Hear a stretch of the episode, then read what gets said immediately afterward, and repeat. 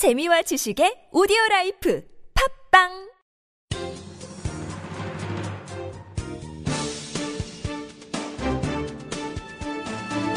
일간사설 사월 사일 토요일 매일경제사설. 이란 핵협상 타결했으니 미중은 북한 쪽에 눈 돌려야. 이란과 미국 등 주요 여섯 개국 간 핵협상 타결은 역사적인 의미를 부여할 만한 상징성을 지닌 일이다. 이천이년 이란 내 우라늄 농축시설이 드러나면서 불거진 지 십이년 만에 거둔 결실이며, 유엔 안보리 상임이사국과 독일을 합친 여섯 개국과 벌인 줄다리기도 일년 팔개월이나 걸렸다. 유월 말까지 기술적인 세부사항을 놓고 더 합의를 해야 한다. 여하튼 이란이 주요 핵시설에 어떤 핵분열 물질도 반입하지 않고 국제원자력기구 사찰을 받기로 하는 대신 국제사회는 조건부지만 이란에 대한 제재를 거두기로 해 중동지역 평화 증진에 기여할 것이다. 이번 기회에 이란은 국제 무대로 다시 등장하는 발판을 마련하게 됐다. 사우디아라비아에 이어 매장량 이위 원유국인 이란이 앞으로 유가 시장에 합류하면 산유국 간 가격 경쟁이 불가피할 것이라며 벌써 국제 유가가 하락할 정도다. 이란을 국제사회에 끌어들이게 되자 이젠 장기 교착 상태에 빠져 있는 북한과 핵협상에 당연히 시선이 쏠린다. 이란과 북한을 같은 기준으로 비교하기는 힘들지만 국제사회의 핵 비확산 원칙에다 이란과 협상하는 데 참여한 미중러 등이 북핵 육자회담 당사국이라는 점에서다. 버락 오바마 미국 대통령은 북한이 삼차 핵실험을 한 뒤 배신감에 북한을 후순위로 밀어버렸다. 하지만 임기 말 업적 쌓기 차원에서 쿠바 국교 정상화, 이란 핵 타결에 이어 북한 핵 해결에 나설 가능성이 높다. 물론 핵과 경제 병진을 고수하는 북한 측 태도 변화가 선행돼야 하나, 이런 기류 변화에 맞춰 우리 정부도 북핵 협상에서 주도적인 역할을 하기 위해 탄력적이고 적극적인 전략을 갖고 있어야 한다. 대북 정책은 근본적인 원칙도 중요하지만 유연성이 더해져야 상황 변화에 능동적으로 대처할 수 있다.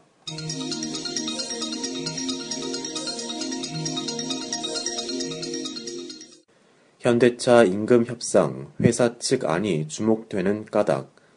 현대자동차가 독일과 일본 자동차 업체 임금 체계를 현지 방문해 연구한 후 호봉이 아닌 직무를 기준으로 한 임금 체계 안을 노조에 제시하고 협상을 시작했다. 근속 연수만 같으면 똑같은 임금을 받는 호봉제 대신 직무 난이도와 중요성에 따라 임금을 결정하는 직무급을 임금 체계의 근간으로 삼자는 것이다. 같은 직무라도 개인별 성과에 따라 임금 차이를 두는 부가급 제도 함께 제안했다.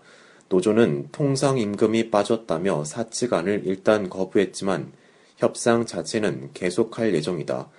한국 제조업체 대부분이 채택하고 있는 호봉제는 기업과 국가 경쟁력을 훼손한다. 어렵고 중요한 직무를 맡으며 높은 성과를 내는 직원과 그렇지 않은 직원이 똑같은 임금을 받는다는 것은 정당하지 않다. 글로벌 자동차 업체 중 호봉제가 근간인 기업은 한 곳도 없다. 도요타는 이천년 직능급 도입, 이천사년 연공서열제 완전 폐지 등으로 경쟁력을 높였다.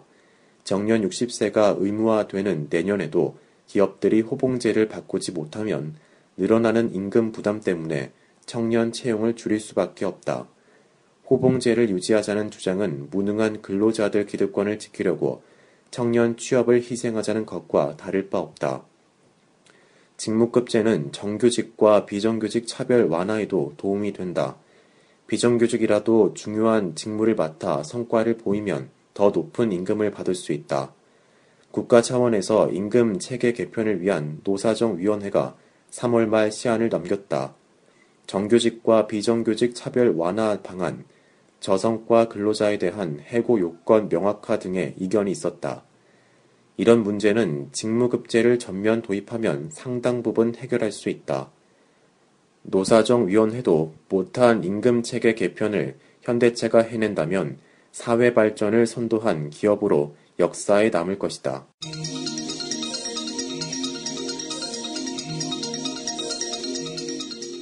보복, 난폭 운전자 완전 뿌리 뽑힐 때까지 단속하라.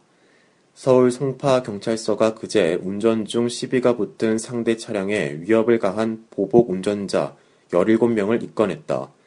이들은 상대방 앞에서 고의로 급정거하거나 중앙분리대, 갓길 등으로 밀어붙이는 등 위험천만한 행동을 해 자칫 대형사고로 이어질 뻔했다. 보복, 난폭 운전은 누구나 한 번쯤 당해봤을 만큼 상황이 심각해지고 있다. 재작년 고속도로에서 시비가 붙은 한 운전자가 다른 차량 앞에 고의로 차를 세우는 바람에 오중 추돌로 인명피해가 난 데 이어 지난해에는 차선을 양보하지 않는다는 이유로 삼 단봉으로 상대 차량 유리창을 내려친 충격적인 사건도 벌어졌다. 수입 자동차를 이용해 고의로 사고를 일으킨 후 보험금을 챙기는 보험 사기도 급증하고 있는데 사기일당이 난폭 운전으로 덤비기라도 하면 속수무책으로 당할 수밖에 없다. 사소한 시비가 분노의 질주로 변하는 일이 잦아진 것은 참으로 걱정스럽다. 성인 열 명 중 한 명은 분노 조절 장애 고위험군이라고 하니 난폭 운전을 방치하는 것은 달리는 시한폭탄을 도로에 두는 것과 같다. 현재 미국, 캐나다 등은 난폭 운전을 엄격하게 단속하고 있지만 우리는 난폭 운전에 대한 법적 개념도 정립돼 있지 않다. 미국 캘리포니아주에서는 최대 사 년 징역과 벌금 일만 달러, 육 개월 면허 정지 처분을 내리고 있다. 캐나다도 벌금 이천에서 일만 달러를 부과하고 있다. 우리는 난폭 운전으로 볼 수 있는 교통 위반에 대해 벌점 십 점 부과가 전부여서 면허 취소도 어려운 상황이다. 고의성 있는 보복 운전으로 증명되면 형사처벌을 할 수 있지만 이마저도 교통사고가 발생해 물질적인 피해가 입증돼야 한다. 지난해 이노근 새누리당 의원 등이 난폭 보복 운전자는 면허를 취소하도록 도로교통법 개정안을 발의했는데 하루빨리 통과시켜 엄벌해야 한다.